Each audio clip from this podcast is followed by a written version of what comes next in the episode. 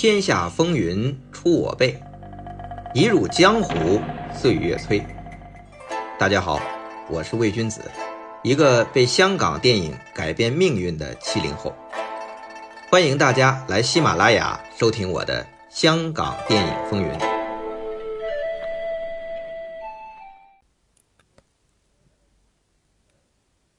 邵氏和电懋影坛争霸，电懋公司宣布开拍邵氏最擅长的黄梅调电影《梁山伯与祝英台》，激怒了邵逸夫，发起反击，集全邵氏之力，用李汉祥做总导演，率几组导演占了邵氏六个影棚，不眠不休，花了半个月抢拍完成，结果票房大卖，尤其。成功打开了中国台湾省市场，从此台湾成为香港电影最大的市场，重要性超过南洋。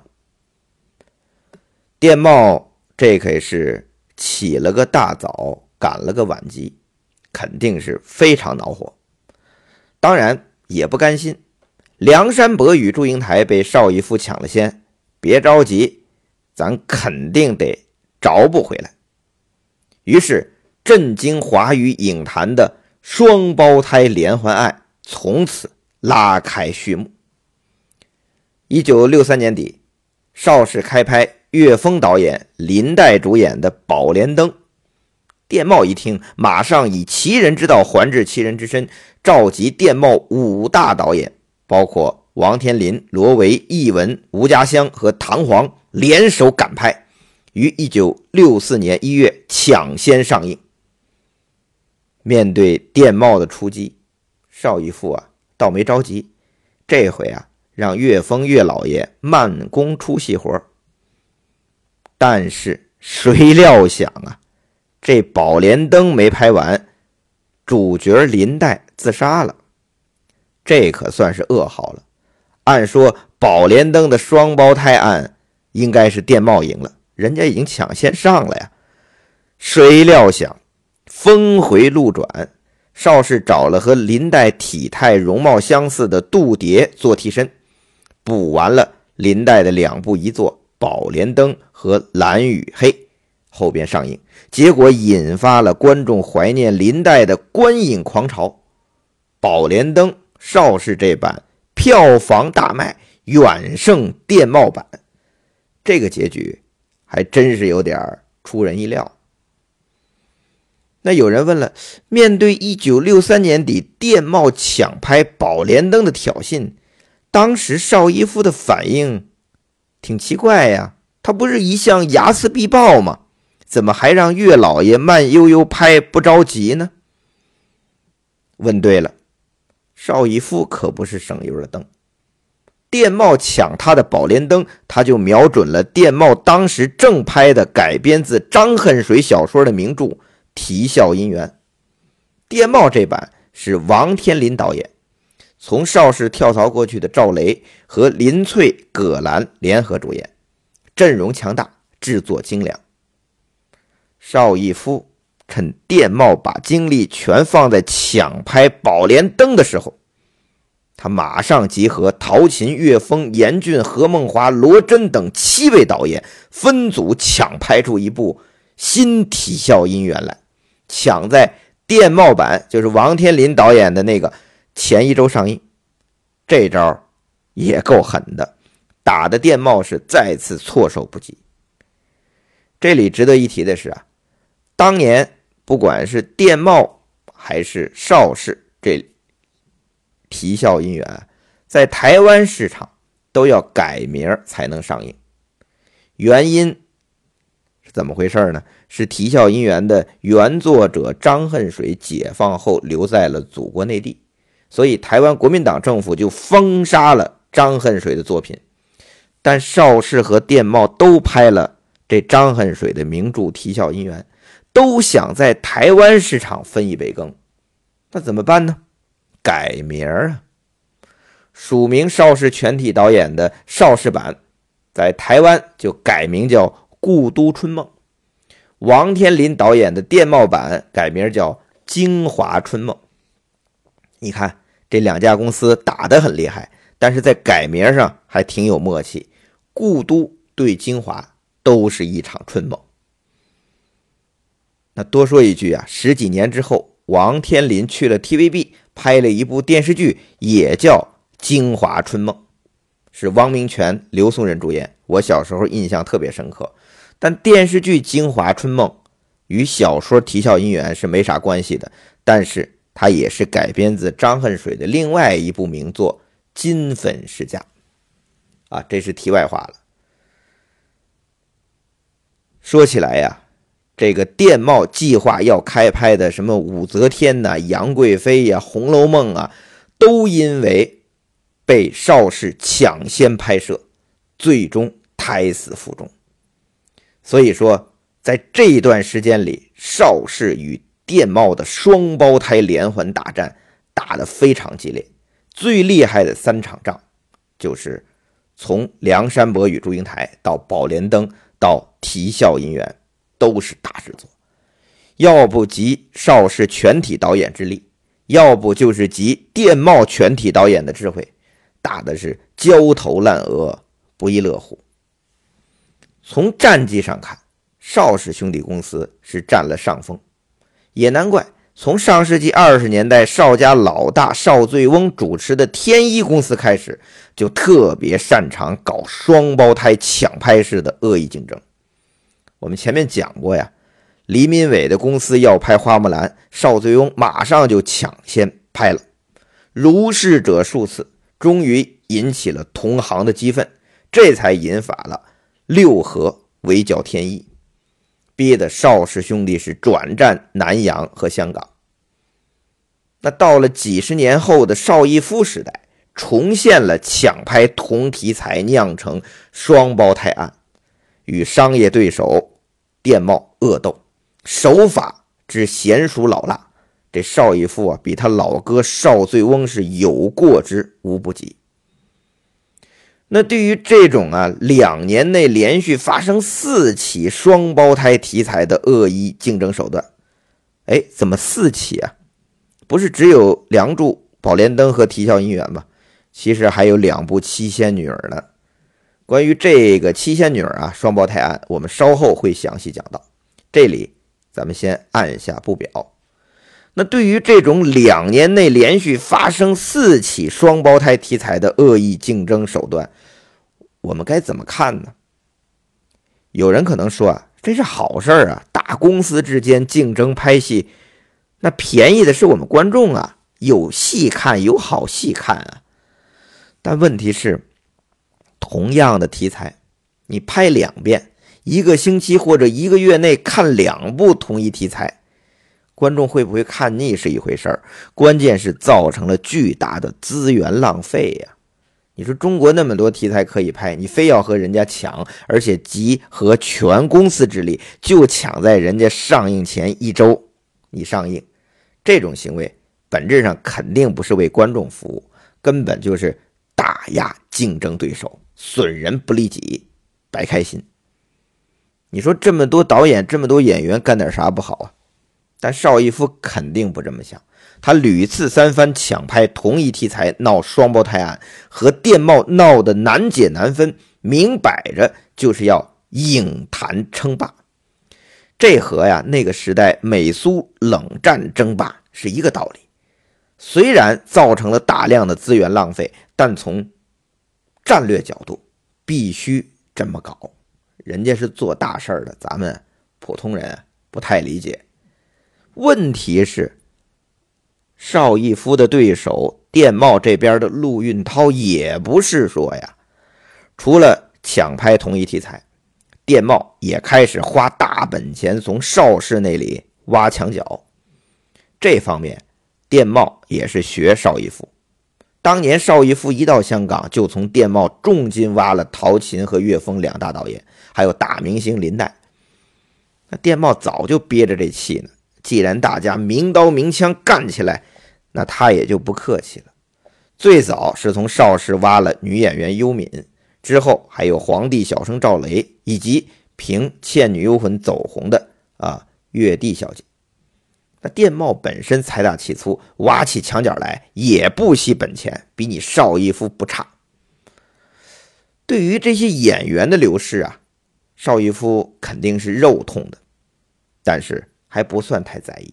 真正让他紧张的是，邵氏一手捧起的大导演李汉祥，居然也被电懋撬动了。要带着邵氏最红的演员和一般台前幕后制作各个工种的人才出走邵氏，自组公司单干去了。哎呦，按说这李汉祥当时可是邵氏公司的擎天博玉宙、架海紫金梁啊，这是中流砥柱啊。尤其是一九六三年拍完大卖的《梁山伯与祝英台》之后，更是踌躇满志，呼风唤雨。那邵氏兄弟公司已经是邵逸夫、李汉祥、邹文怀三驾马车全力核心的架构啊！几乎公司的大事小情，邵逸夫都找李汉祥和邹文怀商量，是他们两位是肱骨重臣。那李汉祥如此受重用，他为什么起了反心呢？这里面啊，有新仇，有旧恨，有外部因素。也有内部矛盾，有李汉祥自己的问题，也有邵氏公司的问题。这一段不仅是历史译文，也值得我们当代公司企业值得借鉴。借鉴什么呢？如何处理公司和成绩出色、独当一面的主管和员工的关系啊？怎么讲呢？咱们慢慢道来。当时啊，当红得令的李汉祥大导演。在邵氏那是踌躇满志，一心想继续拍四大美人这种鸿篇巨制。继武则天、杨贵妃、王昭君之后，他就非常想拍这西施。但在邵逸夫看来啊，李汉祥的这个美人大片啊，投资巨大，但票房利润却并不可观，所以他推进啊并不积极。这一下。就让李汉祥很不爽了。与此同时啊，李汉祥发现邵氏内部有意无意的架空他，比如他一手发掘的凌波，因为梁山伯与祝英台走红后，反而李汉祥没有机会拍他，被邹文怀派给岳峰去拍花木兰了。这都让李汉祥有被算计和排挤的感觉。那什么人敢排挤李汉祥呢？李汉祥的回忆录。虽然没有名言，但处处都指向了与他同受邵逸夫重用的邹文怀。比如，都知道李汉祥想拍《红楼梦》，但邹文怀却在李汉祥完全不知情的情况下找了袁秋风来导演。按照邵氏老员工田丰啊田老师的看法，明摆着邹文怀是想用袁秋风取代李汉祥。可惜呀，拍黄梅调啊，还是李汉祥最在行。邹文怀主抓的这版《红楼梦》，贾宝玉找了任杰反串，演的完全不到位，整体拍的也很失败。最后啊，被李汉祥取笑之余，还发现了给任杰幕后代唱的那个下雨篇的女演员小娟，也就是凌波呀。等李汉祥拍《梁山伯与祝英台》，干脆就让这贾宝玉的扮演者任洁演侍女，也算是对邹文怀的一种回敬了。当然，邹文怀针对李汉祥，也是公司内部权力内斗甚至争宠的正常表现。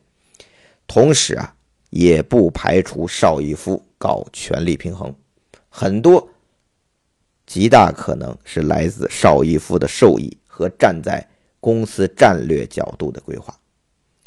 比如李汉祥啊，在回忆录一直强调他在邵氏受的委屈，什么委屈呢？他作为邵氏的签约导演，李汉祥是签了八年合约，每年要拍五部戏，每部片酬是八千块港币，按月支取。可是。邵逸夫挖了电懋的陶琴和岳峰两大导演，给出的片酬是每部三万港币呀。虽然后来邵逸夫给李汉祥也涨到了一万二一部，但和人家这三万一部比起来，还是让李汉祥很不是滋味啊。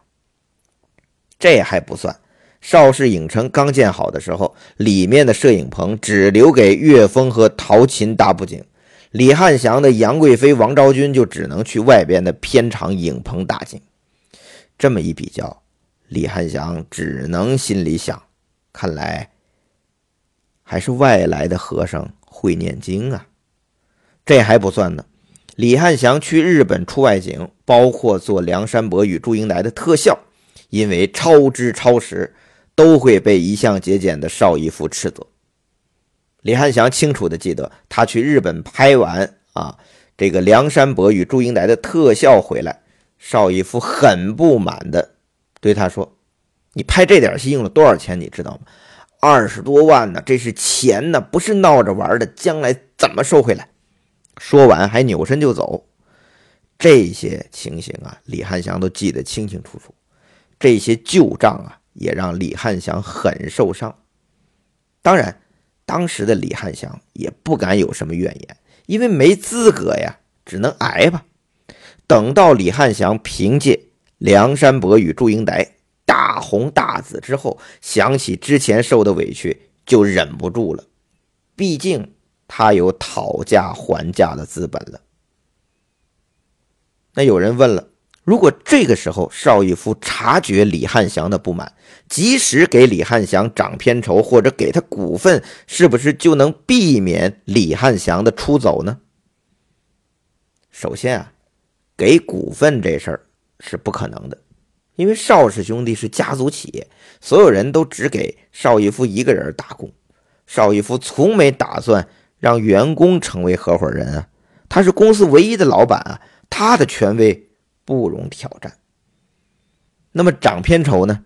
这个应该有机会，但问题是啊，光涨片酬已经满足不了李汉祥了，因为外面给出的条件已经是和李汉祥合伙办公司，李汉祥要自己做老板了。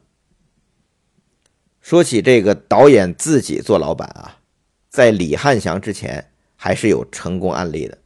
李汉祥是亲眼得见啊，得见的是谁啊？是自己入行师傅严俊自己开公司做老板，分别为邵氏和电懋拍戏，是如鱼得水，左右逢源。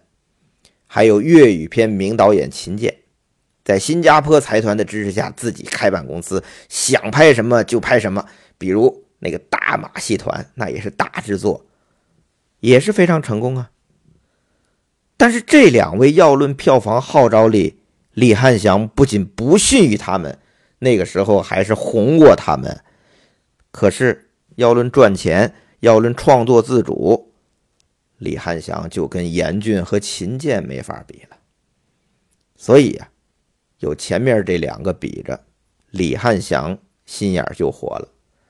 正因如此，当新加坡财团陆运涛老板亲自出面拉拢李汉祥，让他自组公司，并且是国泰和台湾联邦国际影业联手幕后支持李汉祥，这是什么意思？是李汉祥自组公司设置的影片，香港和南洋地区影院和发行由国泰公司负责。中国台湾省地区由联邦国际负责。我们前面讲过啊，联邦是当时台湾最大的电影发行公司，但是邵氏没有把《梁山伯与祝英台》交给他们发行，反而联合另一家在台湾成立发行公司，打破了联邦在台湾的垄断地位。于是啊。联邦才联合同样和邵氏势同水火的国泰，动起了邵氏最重要、最红的大导演李汉祥的脑筋。那李汉祥和国泰以及联邦的这种合作，相当于李汉祥负责生产制作，国泰和联邦啊负责各个地区的销售。那李汉祥自组公司的资金全部由国泰支付。你想想，有了这两大公司的支持，李汉祥的底气够足，底牌更硬了。于是，他就向邵逸夫摊牌了。按照李汉祥当时的算盘啊，如果邵逸夫也答应他和国泰谈的条件，支持他组建公司自主创作，大家宾主一场，他肯定还是选邵氏的。但邵逸夫一句：“你和邵氏是有合约的啊，你敢动就告你。”这一下可激怒了李汉祥，他是吃软不吃硬，加上后续邵逸夫不再露面，只让邹文怀和李汉祥对接，也让李老黑呀感觉很受轻视。当然，后来他在回忆录里说啊，应该不是邵逸夫不见他，而是邹文怀故意阻挠，想让他离开邵氏。要说这个可能性啊，不是没有，但我个人感觉不大。毕竟，如果不是邵逸夫有指示，在这种关乎公司未来发展的大事上，邹文怀，尤其是当时的邹文怀，还不太敢玩花样。那此时的李汉祥已经决定在国泰和联邦的支持下自组公司创业。但联邦的老板夏维堂提出了一个条件，让他把凌波也一起带出来。要知道，凌波呀，因为梁山伯这个角色已经成为当时台湾最受欢迎的明星了，这是一棵巨型摇钱树啊！如果凌波随李汉祥一起离开邵氏，在台湾光是李汉祥导演、凌波主演，随便拍什么啊，当然一定得是黄梅调啊。都得卖大钱。李汉祥一听有道理呀，这个小娟是我一手捧红的，我带他走，这还不手拿把攥吗？所以信心十足的去找凌波。谁料想啊，凌波根本不和李汉祥谈，只让当时和他出双入对的邹文怀的副手何冠昌出面。李汉祥一看啊，就知道不妙。他心想：“哎呦，我还忘了小娟的这艺名凌波是何冠昌给取的呢。”但是他不死心，还是让自己的得力助手朱木朱三爷出面和何冠昌谈判。那凌波就开除了先付十万港币定金的条件。那当时的十万港币啊，也是很大一笔钱。这条件说大不大，说小不小。李汉祥觉得可以接受，但凌波又提出必须第二天下午三点钟前就要收到这十万港币。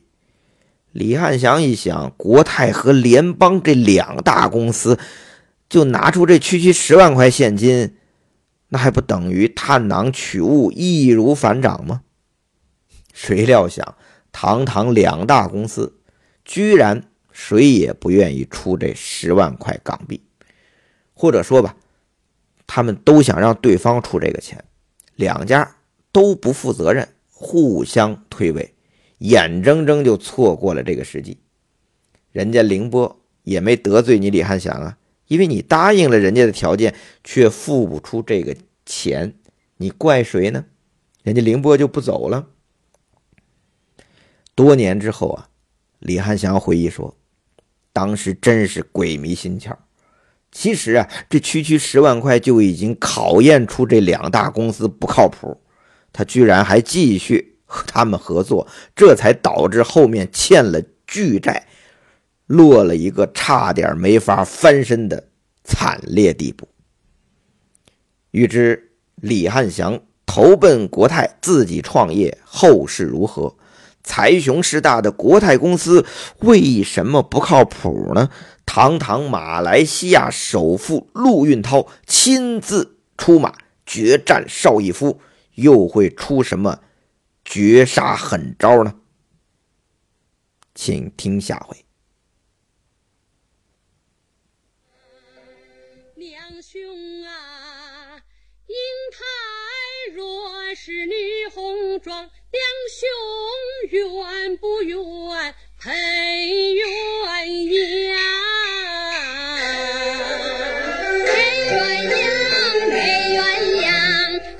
惜你英台不是女红妆。